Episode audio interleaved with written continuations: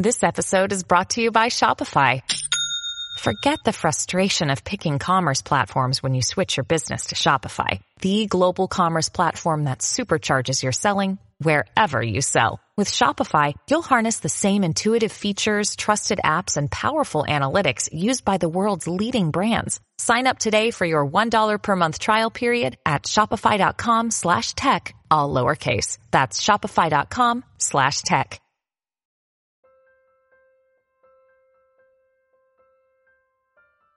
Hello and welcome back. Come join me, Megan, and my special guest, Betty, and sit for a spell round the cauldron while we talk about witchcraft, polytheism, and the intersection of magic and mundane. I saw something recently that really got under my skin and I wanted to talk about it, but I didn't want to do it alone. So I did the next best thing. I invited a friend of mine, Betty, better known as the Witch from the North on social media, to come on the show with me and talk about the commodification of witchcraft and spirituality. We dig into why our community gets inundated with ads, products, and things we supposedly need. We talk about how this is harmful to the wider spiritual community, but that it's also been a bit helpful. We also give our own perspectives on what we think can be done to break out of the cycle of consumerism within our practices. But first, let's go over some important dates for the month of April. First, the new moon is on April 1st, a funny day to be a new moon, as it's also April Fool's Day, but whatever. The full moon is on April 16th. This is the full pink moon, and it's also the first full moon after the spring equinox. One other important date for April is April 22nd.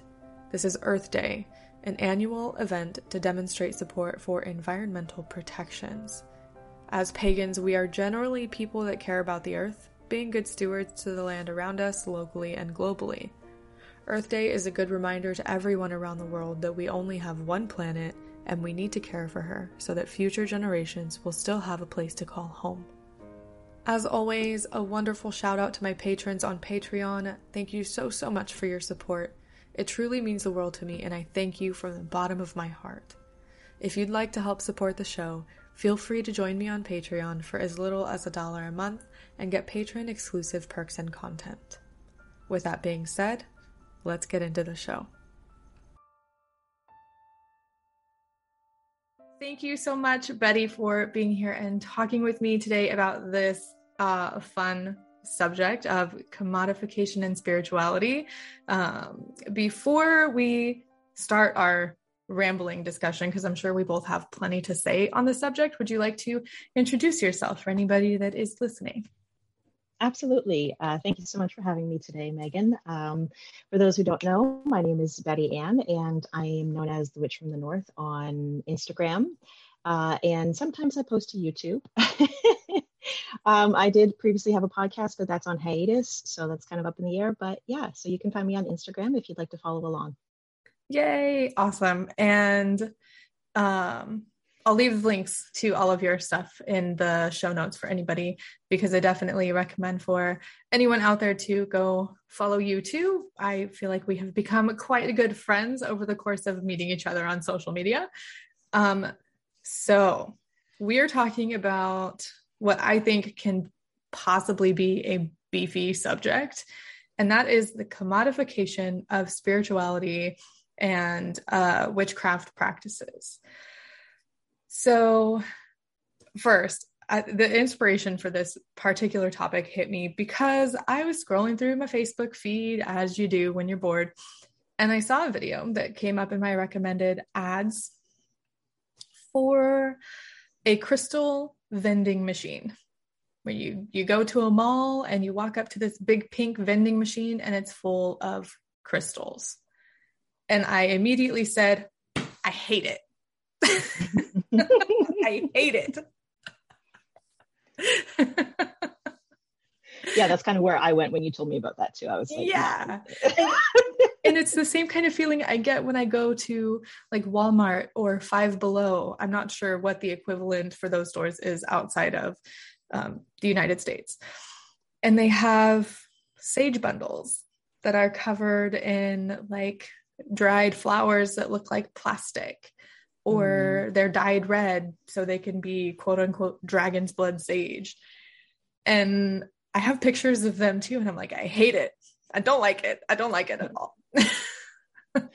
I I mean, I yeah, I completely agree. I see the same thing uh, here in Canada. Uh, we do have Walmart. I'm not sure what the equivalent would be to the other store that you had mentioned, but we do have some uh, new age spirituality sort of alternative stores like that in our malls and whatnot. And uh, I definitely, I I dislike seeing some of the stuff that they're they're promoting and they're advertising as well. Yeah. Well, and like Five Below is an interesting mixture of a bunch of stuff. Everything is five dollars and under, and they've got like electronics and toys, and it's almost like a dollar store, uh, but yeah. five dollars and under. Right. Um. So okay. So what do I mean when I say the commodification of spirituality?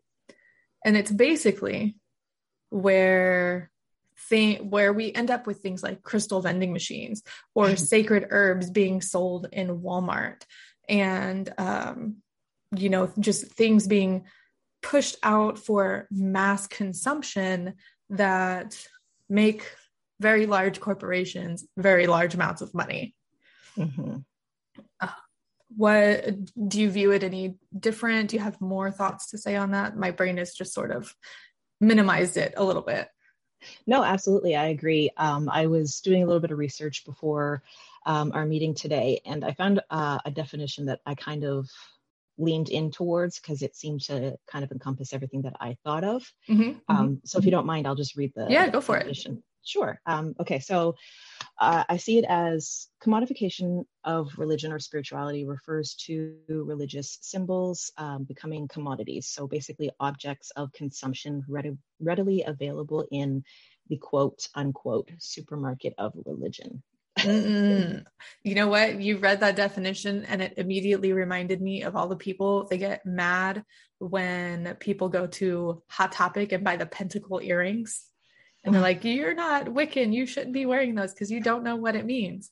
Mm-hmm. That's where my brain went. But yeah, for sure, that's that seems to be a very accurate definition. It falls in line with where my brain is with this subject.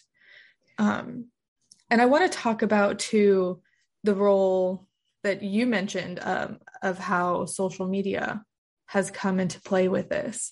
And mm-hmm. I was thinking last night while I was laying in bed about how Instagram used to be a place to share pictures with your family and friends.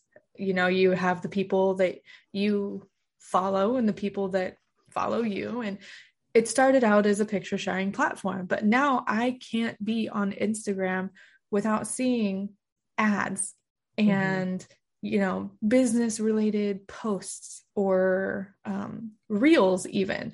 And as someone that has a very small business myself i get it. It's it's a marketing tool now but it definitely has played the role of getting things like crystals and herbs and spell oils even. I've seen those um, the really pretty ones in glass jars that are full of like mica or glitter that sparkle mm-hmm. um, but i definitely think that social media has played a larger role in pushing everything out there um, whether that be to the detriment of the community or not i'm not sure um, I think it's worth worth having a, a discussion over because, I mean, we live in a capitalist society, right? Mm-hmm. That's that's our reality, For and sure. so a lot of the times it's you know the com- commodification equals profit and and most often people seeking clout. But it also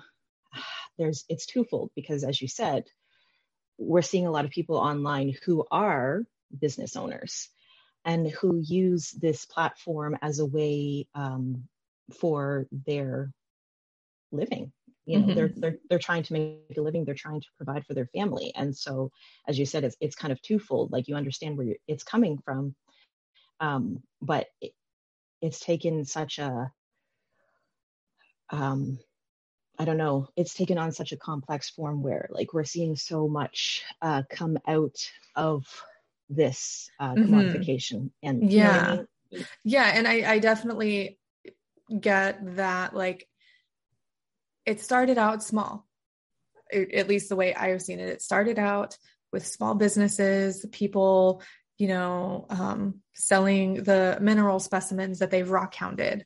You know they got them themselves and they're turning around and selling them. Um, but then with the invention of hashtags and trend uh, trending hashtags larger corporations have now seen what people are talking about and it immediately brought to my mind the commercial i think it was for facebook groups and this commercial was on tv um, and it was it had a couple of people in it where someone was looking for astrology and let's manifest our future and you know all of the buzzwords that we see mm-hmm. in mm-hmm. the spiritual community because they're picking it up from the trending hashtags of what we itty bitty people are talking about. And I think that's one of the major issues that I have with the commodification of spirituality and religious symbols. Mm-hmm. I have no issue with a small business owner who is, you know, doing what they do and um, selling their, you know, their crystals or their creations or, you know, running a small business because the majority of the time in my experience at least, those small business owners are putting that money back into the community.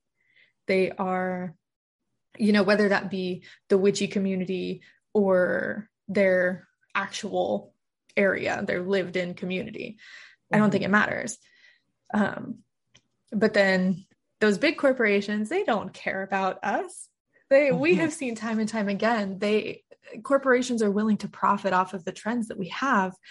And not give credit where credit is due and give money back into the community that they took from pretty much mm-hmm. um, no I, I absolutely agree and and that that's again that's where you know the the presence of social media and being able to reach such large numbers of people um, has greatly impacted um, the commodification of spirituality in both positive ways and negative ways because uh, as you said we see people come in who are you know less than honest with their intentions seeking to make profit or to gain mm-hmm. clout from doing this and so like they're not coming from a place where they are seeking to have you know their own spiritual connections or their own spiritual journey and it's more for uh, making a quick buck and feeding it back into the the larger corporations. Right exactly and it's like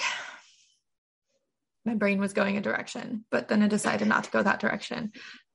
Like with my my own sort of small business with my crochet stuff that's not profitable.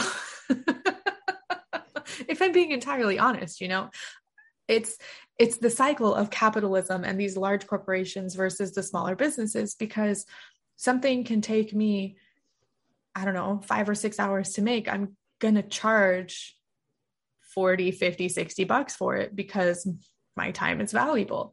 But mm-hmm. then the people who are in these cycles with capitalism and who are like below the poverty line or they you know people can't just pay all that money for handmade generally.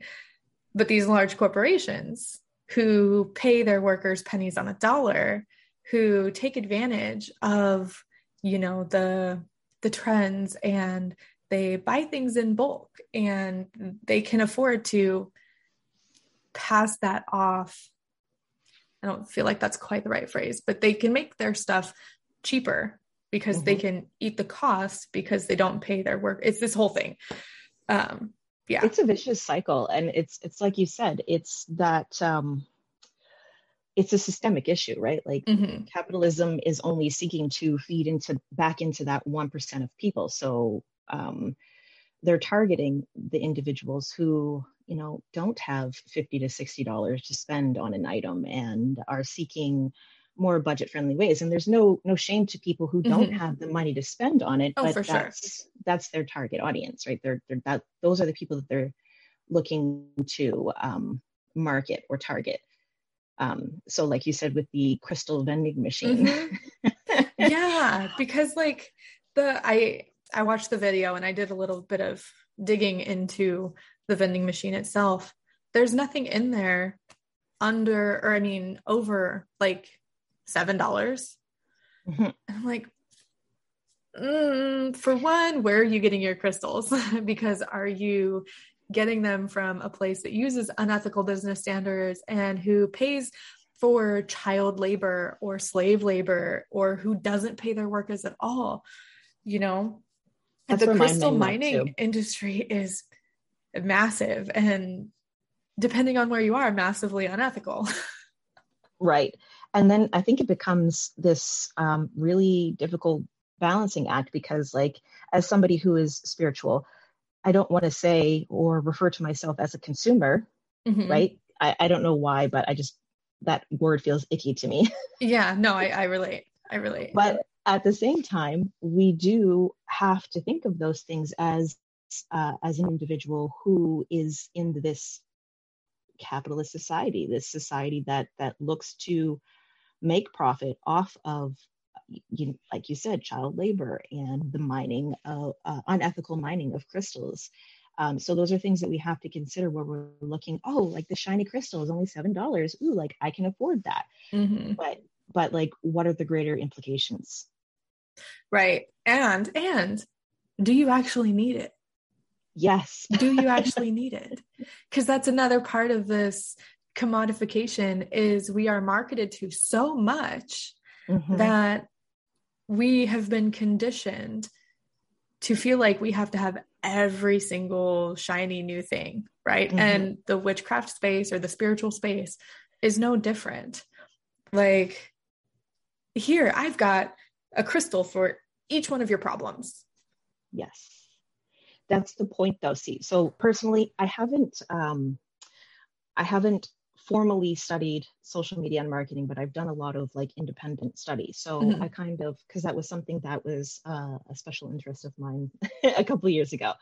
Uh, and so I kind of went deep into this little rabbit hole of understanding social media and marketing and um, how that plays a role in, you know, our buying and our consumption of things. And, and it's really devious is the only word I can think of when I try to describe it because marketing, um, it's meant to play on the emotions of the individual that they're targeting. Mm-hmm. And so we see with spirituality, it's a very personal journey, right? And it means something different to each individual. And so they're seeking to do uh, things on their journey to learn things, to unlearn things, to connect, whatever the case may be. Um, so we see these bigger corporations who are using mar- marketing tactics to play on the spiritual journey or the emotions of the person that they're targeting so that they will go out and buy their products. Mm-hmm. So it just yeah. feeds back into that commodification, like you said. And it's really, it's difficult to separate the two. Um, there's just really yeah that's kind of like a whole other like i can go on a tangent no no but you're totally right because marketing is rough and even as someone like myself with my own channel and my podcast and trying to make sure that like my instagram posts are seen mm-hmm. i have to use hashtags or it's necessary i'm yeah. gonna have no uh, engagement and I'll have no engagement even from the people that follow me because of the way social media works now, where you're given no choice pretty mm-hmm. much in, I mean, except for like maybe Twitter. Twitter, I can organize things the way I want. Um, but like with Instagram, you're given no choice on how your feed is presented to you. They give you what they think you want to see. Mm-hmm. And so if you're interacting with all kinds of business posts or pretty sparkly, you know, shiny new things, they're going to give you more of that. And it's just a massive feedback loop. Um, and it's really interesting that you say that because we could even take it a step further and say that with social media, um, it's almost commodifying the individuals who are also using it and, and participating in it. Yes. Oh, it hurts. right? It because because then we become especially as content creators, we become the commodification or the subject uh, that's being commodified mm-hmm. and, cons- and consumed by other people. But in order for us to be successful as small business owners or for us to have our content um, reach uh, reach the people that we are trying to reach, mm-hmm. we, have, we have to participate in it. It's awful, and I it really hate is. it.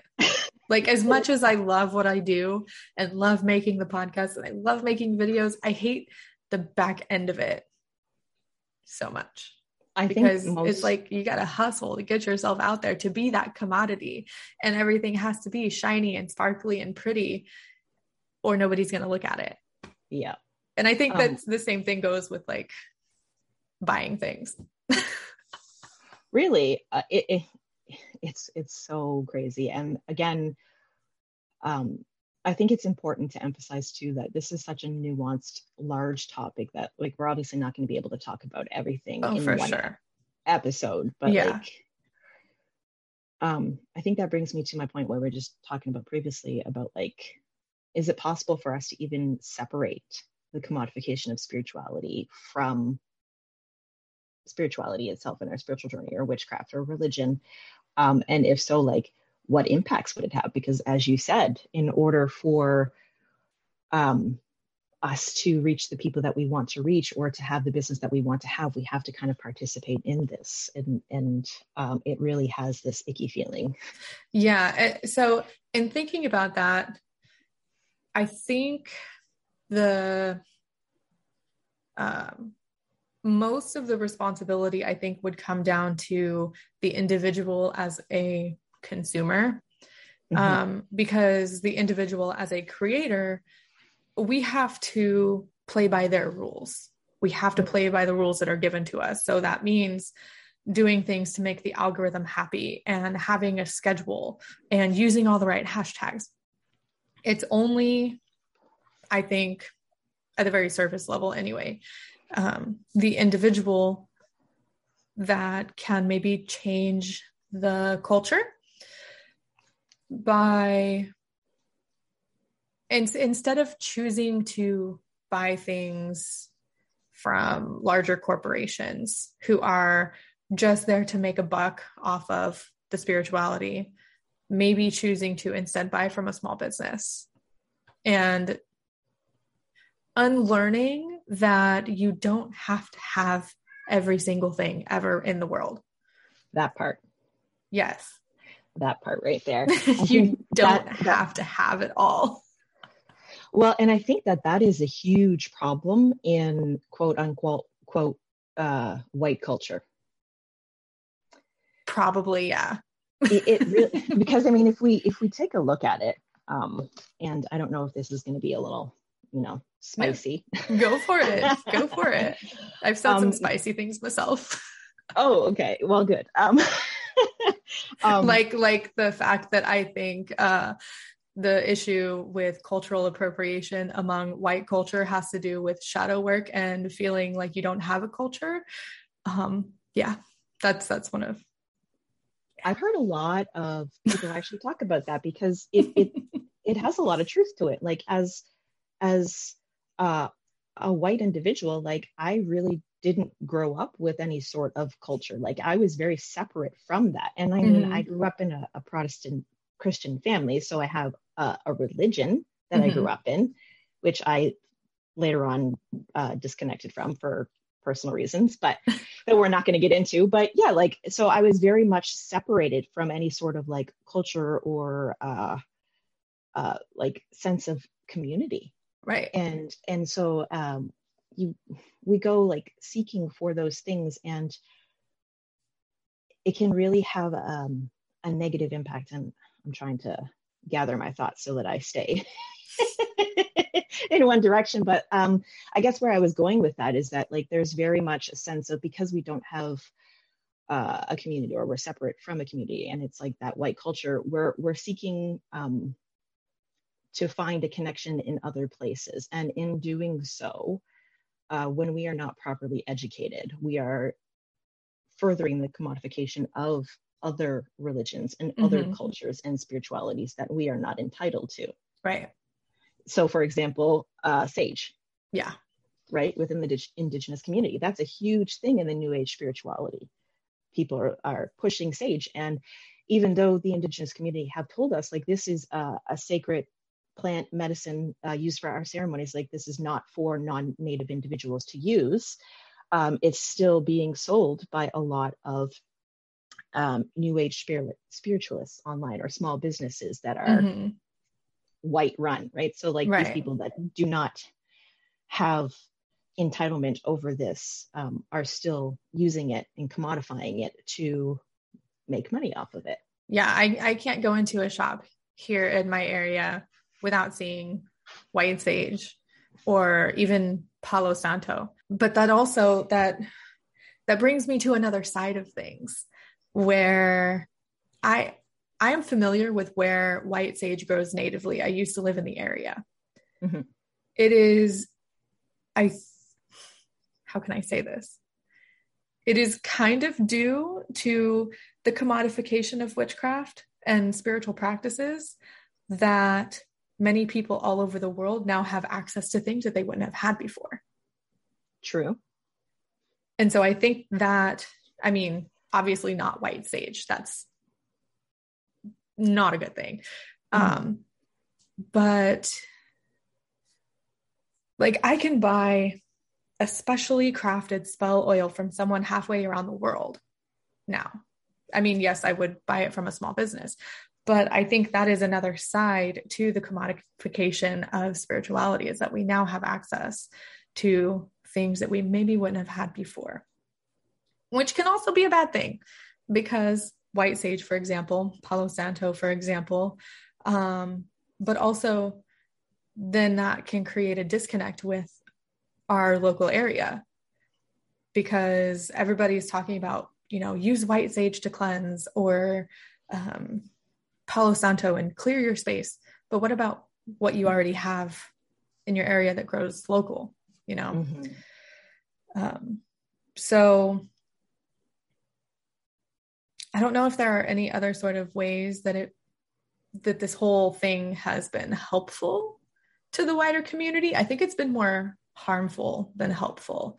But again, mm-hmm. it's a very there's a very thin line that we can walk with this commodification of spirituality and it's very nuanced. There's a lot of different pockets and rabbit holes that we can dive into. I, I mean, I completely agree. And um, like I said previously, uh, I wonder, um, and I've thought about it, like, is commodification necessary in today's age to preserve uh, some religion and spirituality like is it is it necessary and i don't think there's a clear yes or no to this. Um, i think that there have definitely been more there has been definitely been more harm to come out of the commodification but as you said there has been some good in that um, it's now more like widespread. Yeah accessible? so yes yes that's the word that i was looking for um, but um, is that due to commodification or is that due to kind of where society is going in terms of being perpetually online? Mm, that's a good question. I right, think because when it's I a mixed bag. I really yeah i agree. Um, but again when i think of commodification i think of something being yeah no i agree. I think it is a mixed bag because now that i think of it like it's the consumption of something. And that's essentially what social media is there for is the consumption. Yeah but also too it's it is the consumption but if we are doing things the right way quote unquote right way it's also the education of what it is that we're consuming. So um, for example, back when I was a, a, a newer witch um, in my early teens, it was white sage. That's what I knew. That's what I had been told by, um, you know, the books that I was reading and the one shop that I had access to is all they sold for cleansing was white sage. Mm-hmm. And then as I got older and as I got more and more online and searching for places to get supplies from, then you run into that. This is white sage. This is used as a sacred medicine for the indigenous tribes of the west coast of, uh, jumbling over my words, the west coast of North America, right? Mm-hmm. The southern west coast of North America. And then I'm like, oh, that's a thing I didn't know before. And so looking for what I was looking for, then I came upon more education. And I I also think it's we can take it a step further in that um, you know when we learn about cultures or practices outside of ourselves it there have been studies that show that it makes people less racist makes people less of an asshole towards other people. And we find that i think in the spaces where we are consuming things um, like social media. Mm-hmm. and so i it's a mixed bag of nonsense. It really is. And i think like you said it, it really comes down to the individual and and really taking the time to kind of ask ourselves those questions like you said previously about like do i really need this? Mm-hmm. why why do i feel like i need this? What purpose does it have? Those sorts of things. Is it even for me to have? Mm-hmm. which is another good question to ask. Um, is there something i can use in in replace uh, of it or in you know what i mean? Um, yeah like so, as a substitute? Yeah. Yeah. Yeah i i have to ask myself that question a lot. Do i need this Mm-hmm. Is it necessary for whatever it is that I'm doing for for a spell or for a ritual or who knows what? But but also to like where did it come from? Mm-hmm. Who made it? Who is responsible for putting it in a store in front of me? You know. Right. That's I think and- that's a lot of it. And and as a consumer, those are things that I think about and those are things that I think others should be thinking about in order to separate um, the uh, mass consumption, mass, uh, there's a phrase I'm looking for, like the mass production, I guess, mm-hmm. of things. We don't need more things. Yes, distribution. That's the word I was looking for. yeah, no, I completely agree. And again, uh, it's it's definitely an issue among um, white culture. And I hate that to kind of continue to say that because no, I don't actually. Well, it, it reminds me of colonialism. Like we come in and we we have been taught, or at least I have been taught, mm-hmm. that we come here, we take what we need, mm-hmm. we take what we want, and that's just what we do. Yes. Yes. We as exactly like general, you know. Yeah. Um and it's definitely been something to unlearn and yeah. no, I completely agree. and and and that's one of the reasons why I was really excited to come on today and talk to you about this because like I think it is uh, especially as a white individual, it is my I feel like I take responsibility in, in mm-hmm. terms of uh, of talking to other white individuals about this and and bringing it to a conversation because it needs to be talked about because a lot of the onus is uh, we're putting it on other cultures and other communities and it's not their responsibility to educate us in why it's not okay for us to commodify their spirituality or their religion or their culture right and i i have had that conversation with a few people where mm-hmm. um, you know they have asked me why I don't use white sage or why I recommend others not to use white sage. Mm-hmm. And in the United States, the indigenous people that were here first could not practice their beliefs until mm-hmm. like the 1960s or 70s, I believe it was. 70, 78, I think. It's 78? I think so. I'm going to look it up really quick. But in 1978, my mom was a kid. Like that wasn't that long ago. Right. My mom was a kid too. um, let's see. And you know, it's interesting because I like what you said about the fact that, you know, there is very much a sense of entitlement and i think that's where the commodification of spirituality and religions come from is that sense of in, entitlement um, in mm-hmm. terms of if we're not talking about mainstream media um, because you know that's i think uh, that's different than uh, if we're talking about like the commodification of mm-hmm. other culture, cultures that are not ours or right. uh, spiritual practices that are not ours um, is that there is a sense of entitlement. Like we do, as white people, have this unconscious or inherent bias that we need to uh, kind of we need to unlearn or we need to dissect and, and figure out why it is that we feel like this is necessary for us to use or for us to have or that we should be entitled to learning something or having something or practicing something mm-hmm. um, right and just because we can learn about it doesn't mean we can do it that part. Yep. That's, like I can go, it. I can get a book about how to perform heart surgery, but I'm not a doctor. Please exactly. don't trust me to do heart surgery on you. Just because I read about it in a book doesn't mean it's okay for me to do. Right. um, and I think it's it's and it was 1978. Sorry, it was. Yeah. Right. Um, you know, the funny thing is, is I know this because um, uh, is it okay if I tell a story? Yeah, go for it. Okay, so um, recently I had a discussion with uh, an Indigenous uh, creator, educator on Instagram. Um, they had posted uh, some information in regards to uh, sacred plants used in their medicines and ceremonies. Um, and they were asking some common uh, or answering some common questions in regards to sage and some of the other sacred plants like uh, sweetgrass and mm-hmm. cedar and t- tobacco. Um, and they had they had mentioned that it was 1978, but they had talked about.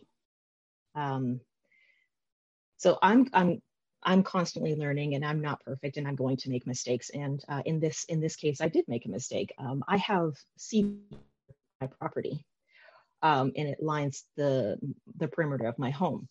And so, without thinking, I was not educated. Um, I was ignorant. Um, without thinking, I decided to use some of the cedar to make uh, an herb bundle. Um, not realizing that it is one of their sacred medicines and that you know that's not for me to use in my spiritual practices. Um, now there are going to be different differing opinions within the indigenous community, of course course. Um, but as a general rule, like that is their sacred medicine. So to use that is, as a non native person, is, in my opinion, not okay.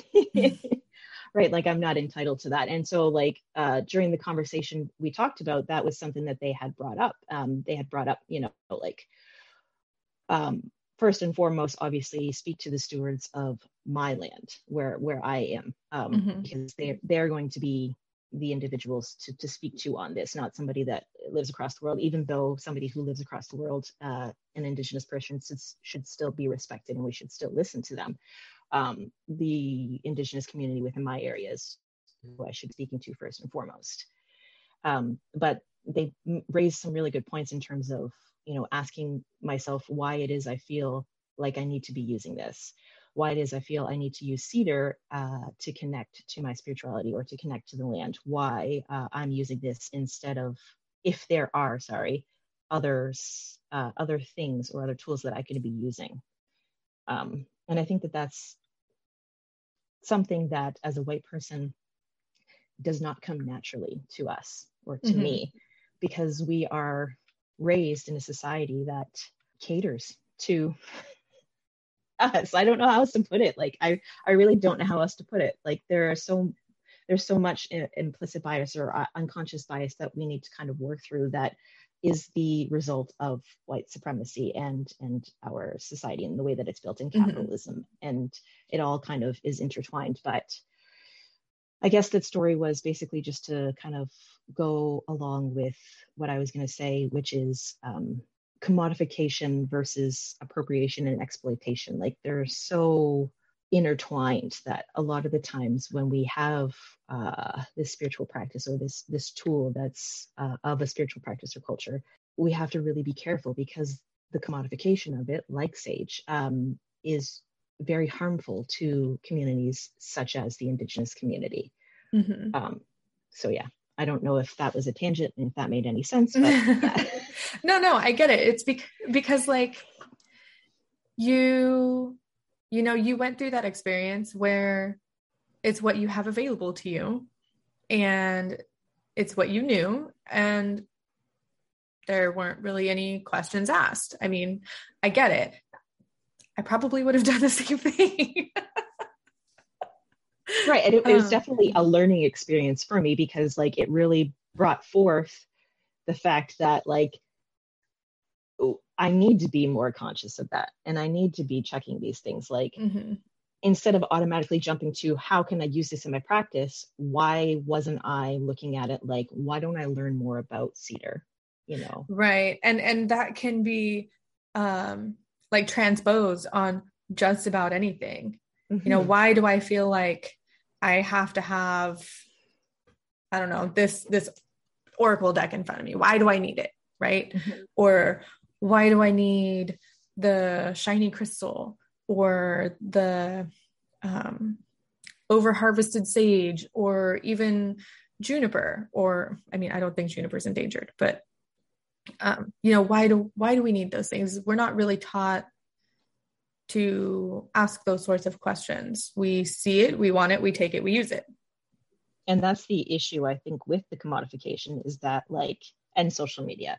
Uh, mm-hmm. uh, social media's role in commodification especially because like um, back to the the story about uh, the cedar, uh, I created a, a, reel showing the process of me um, making a cedar bundle with it and speaking about cedar, but I didn't mention anything in terms of uh, how cedar was a sacred plant uh, to mm-hmm. the indigenous com- community, um, its history, anything along those lines.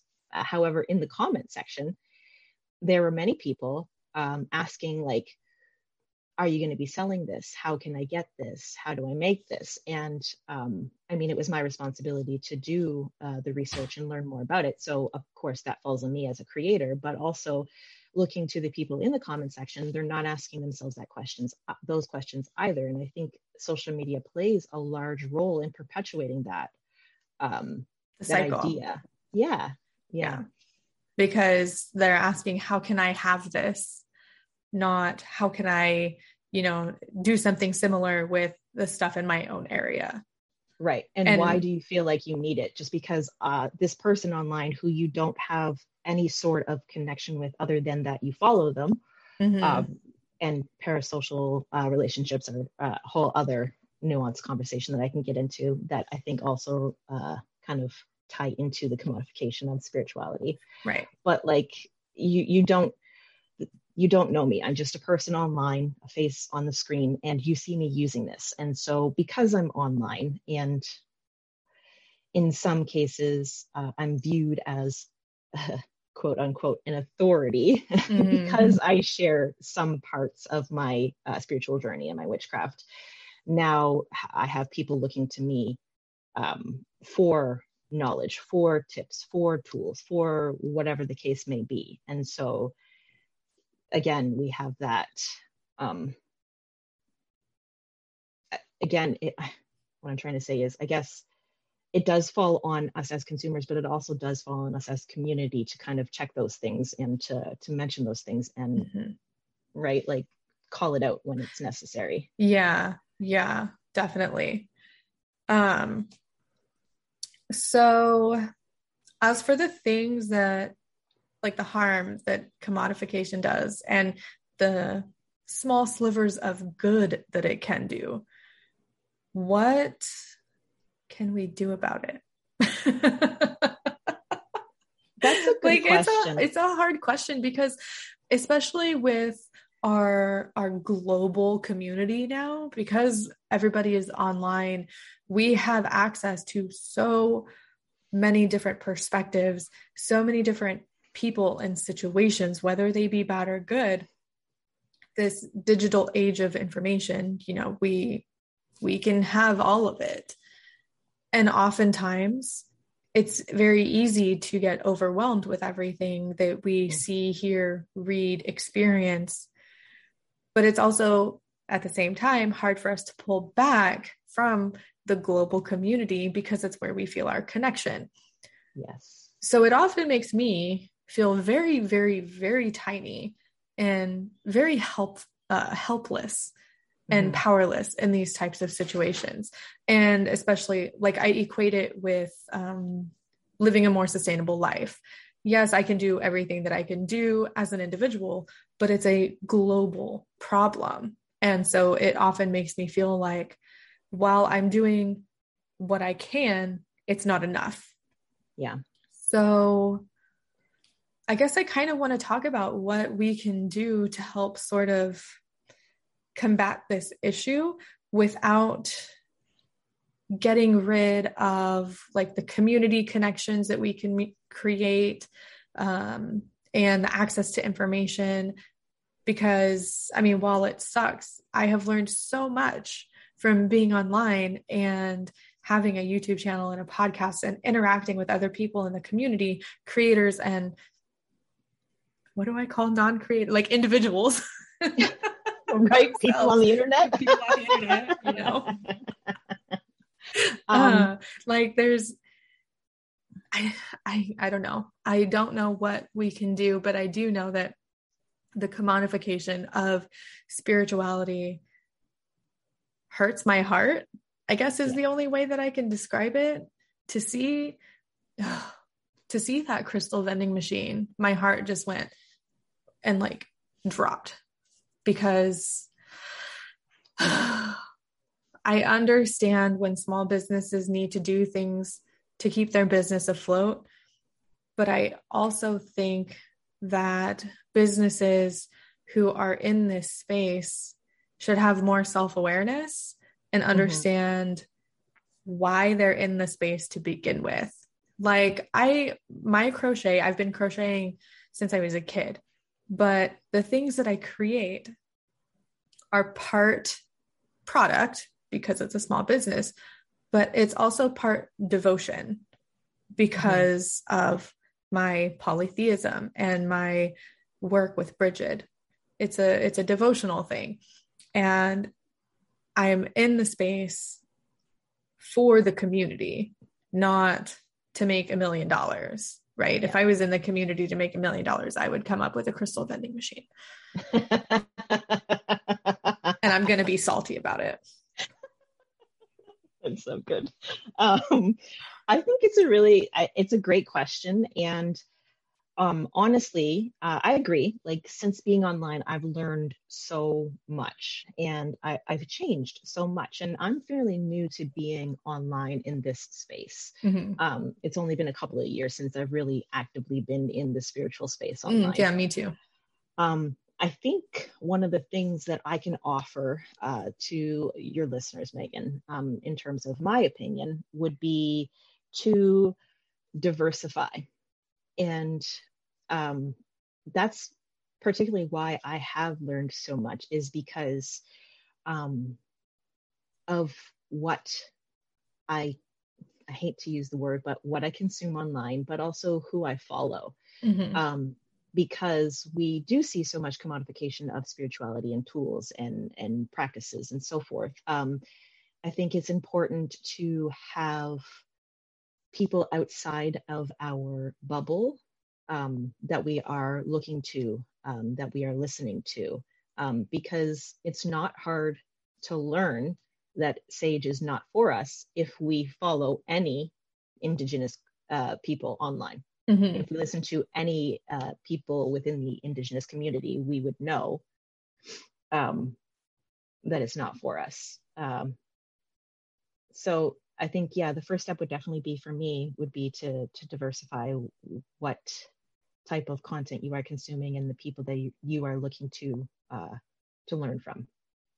That's a really good one. And it made me think of too of breaking the cycle of only looking at things that are pretty. And I'm guilty of this, of my Instagram feed being perfectly curated photographs. Yes. But that's not real life. And it it helps perpetuate the cycle of commodification because the people that you follow or even the corporation like Meta for Instagram sees that you only want to look at beautifully curated pictures of very specific things. Mm-hmm. And that's not real life. And I have made it a point to check out the people that follow me on Instagram and see what they're sharing and what they're doing. And if I'm curious about it, or if I feel like it is, you know, helpful to me in one form or another, I will follow those people back. And generally, those people aren't posting for the sake of, um, you know, gaining followers or sharing information. They're posting about their life mm-hmm. and their personal practices and their personal, um, you know, inspirations. And, um, but yeah, I think that's it's really important to follow the people who aren't there to make a following on social media because yes. it shows authenticity and it gives you a new perspective that you might not have had before.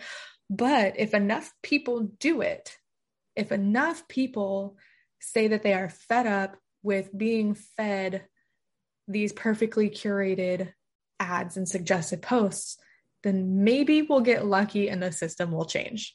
Mm. But that's part of being a consumer. You know that that whole phrase of voting with your dollar. Yes, that's, that's kind of where I'm going with that. You know, vote with your follow button or your subscribe yes. button and your comments and your hearts and your shares. Don't just share the popular stuff.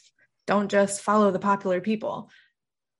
That also creates an echo chamber of commodification of all of the same people. And then we get this teeny tiny little bubble that that we never see anything outside of.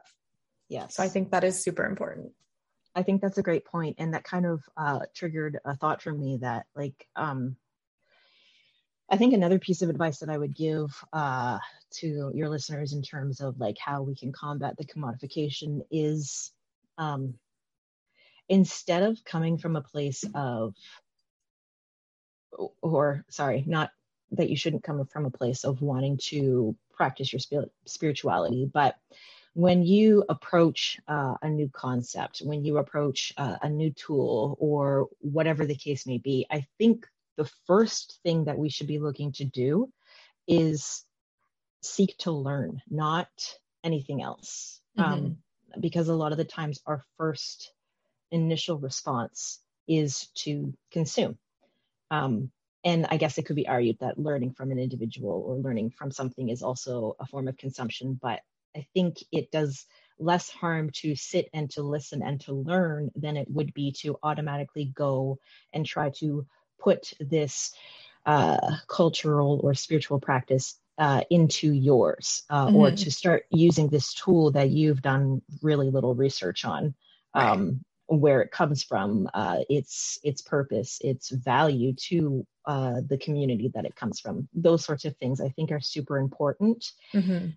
And I think to go off of that, one of the reasons we um, we seek to commodify is essentially because a lot of the times people feel displaced from religion or spirituality.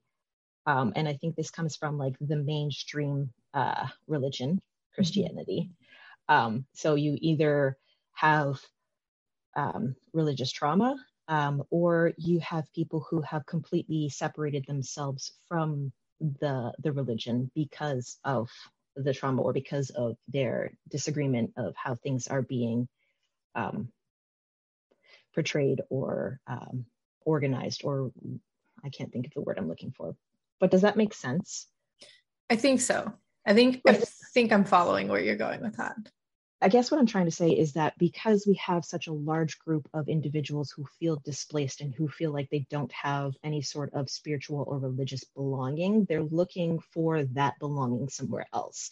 And I okay. think that's where the commodification stems from, is because they're looking for that belonging somewhere else. They're looking to practice some spiritual um, path or journey, or they're looking to uh, practice witchcraft seeking to find somewhere else that they belong. That makes sense. Okay, I get it. Okay. it took me a second, but I got it. Yeah, sometimes I go like in circles. That's okay. Uh, but yeah, no, that makes when you put it that way, it makes sense because you've got these people who essentially feel like they're outside of the box and all of the cool stuff is in the box. So they mm-hmm. need to find their way inside the box.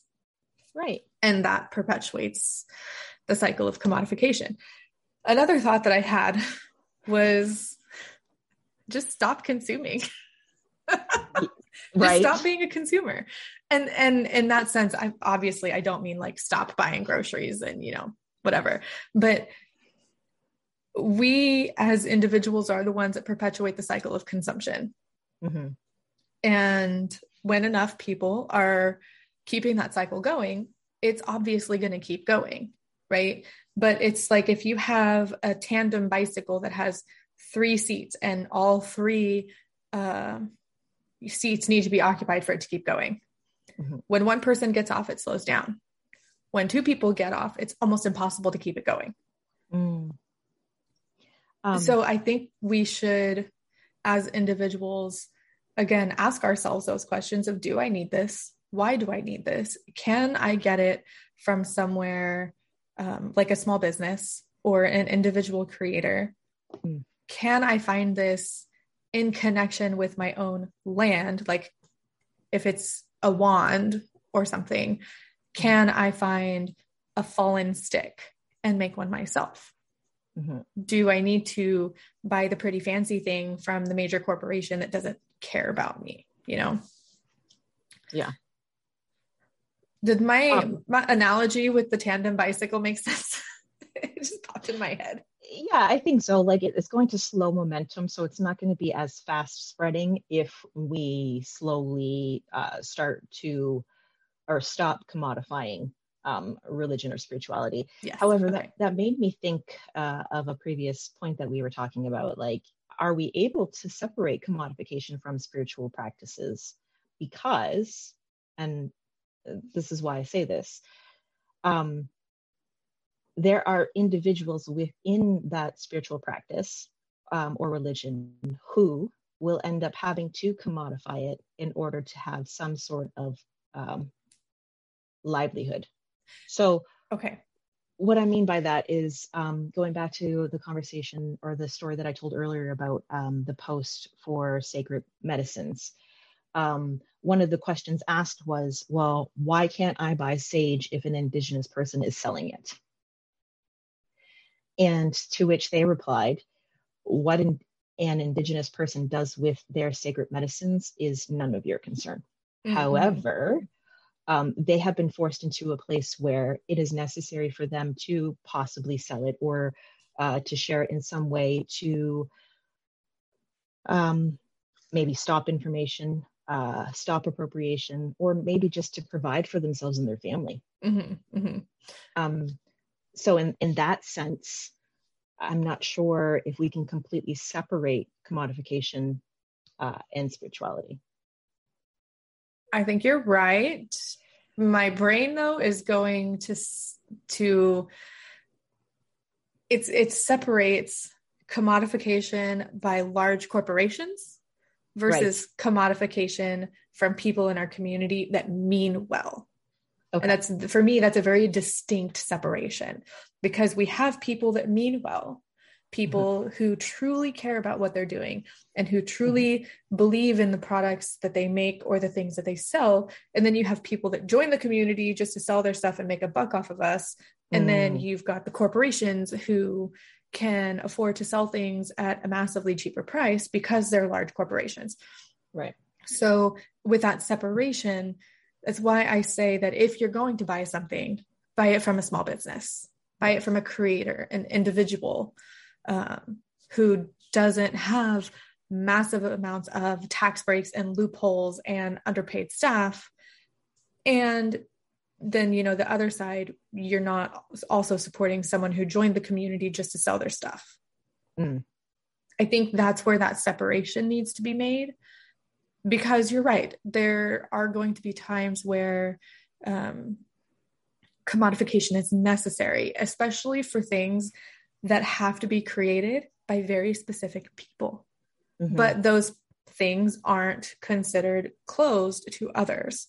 They just have certain, you know, processes or rituals or whatever that go into the creation of that. And then the final thing can be sold to whoever. Right. So, yes, I think I that is my saying. answer to that question. Yeah, no, I appreciate that. And I get what you're saying. And I think at that point, my mind would basically, my mind is, is essentially like, if it is coming from an individual within that community to share their culture, to uh, stop the perpetuation of misinformation, is it actually commodification? Mm, that's a good question.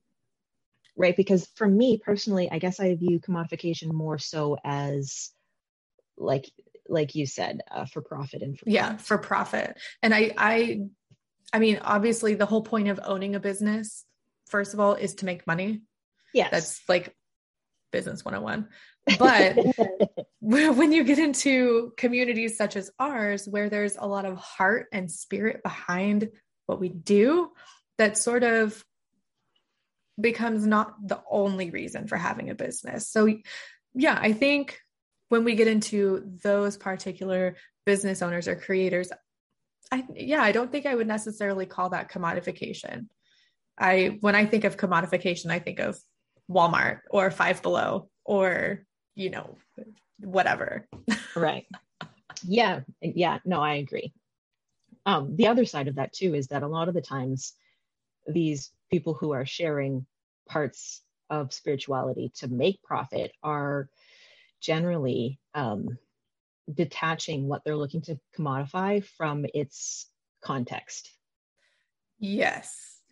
Which is very That's harmful. a whole other conversation. right. Yeah. Yeah. But it's super harmful and it happens a lot within our community. It does. It does. And and I see it too within my sphere of paganism because I consider myself a Celtic pagan. I mm-hmm. focus mm-hmm. mainly on Irish practices, but there is so much crap out there within Celtic paganism because the the Celtic areas are considered or seen as quote unquote other and exotic and mm-hmm. you know um, like steeped in spirituality and the land is just alive and like all of this stuff but it, it's caused a lot of harm because of a whole other slew of things. Maybe one day I will have the ability to speak with somebody about that too, because that would be an interesting conversation. I, I agree with you. I would be interested in listening to that. It actually made me think of um, Fire Lyte's book, uh, Dabbler's Guide mm. to Witchcraft, mm-hmm, um, mm-hmm. because they they talk about it within that, and they they raise an interesting point that a lot of the times people who are coming into the pagan and the spirituality community spiritual community. um, um, they're they're coming from a place of looking to replace the previous religion or spirituality. So mm-hmm. they're they're forcing previous beliefs and context into something that doesn't necessarily fit. So it's like a square peg in a circle hole, right? Like they're yeah, they're trying to put their previous beliefs that may not necessarily uh, fit into uh, Christianity anymore and bringing it over into paganism and it, it doesn't work like that yeah it doesn't work it does yeah. not work sort of like the cycle of commodification in witchcraft yeah it's a lot. it is so much, so much. But thank you so much for coming and talking with me about commodification of spiritual practices. This has been such a great conversation, and you have shared some amazing in- insights, and I've even gotten a couple of different perspectives. Um, I think that we even have some answers for some things that we can do as individuals to help stop the cycle and um, you know keep things spiritual instead of profitable. As for me at least that's important. Um yeah. Do you want to tell people where they can find you online or do you want me to just leave all the links in the show notes? Um yeah uh first of all, uh, yeah, thank you for having me. It was it was a great conversation. I really enjoyed it.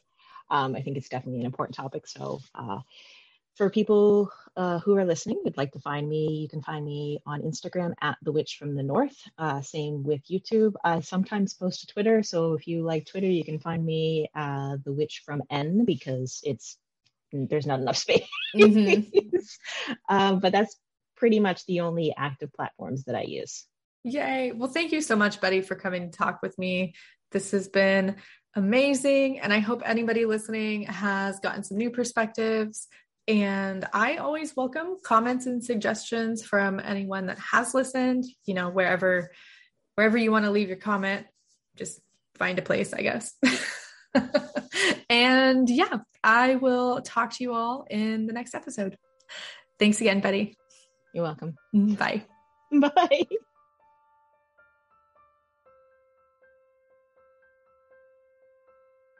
Thank you so much for listening in to my chat with Betty about the commodification of spirituality and witchcraft. I hope this episode gave you a new perspective or some things to think about. As we said, this is a heavily nuanced topic with a lot of moving parts and pieces. I feel that we have only scratched the surface of what is probably a systemic issue. Let's go ahead and draw our tarot card for the month of April. Today, I am drawing from my traditional manga tarot. Let's give it a shuffle and see what we get.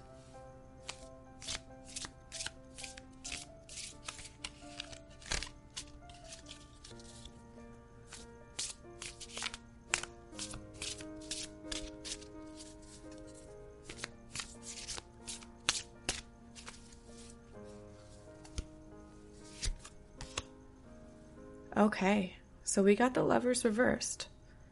This card depicts Adam and Eve in a garden with Eve holding an apple in her hand. The lovers reversed indicates an imbalance in our lives somewhere. Um, conflicts and contention might be taking place. We might also have trouble making decisions. So, this month, think about the lovers reversed. How can you best bring balance into your personal relationships? Are the choices you make the right ones for you and your situation? Do you tend to argue for the sake of arguing or hearing your own voice? And lastly, are you avoiding your responsibilities? Again, thank you so much for listening. If you have comments, questions, or suggestions, please reach out to me. My contact information is always in the show notes, and you can find me on social media. Remember also to check out Betty, the Witch from the North, on their social media. All of the links will be in the show notes. And with that, I'll talk to you soon. Bye.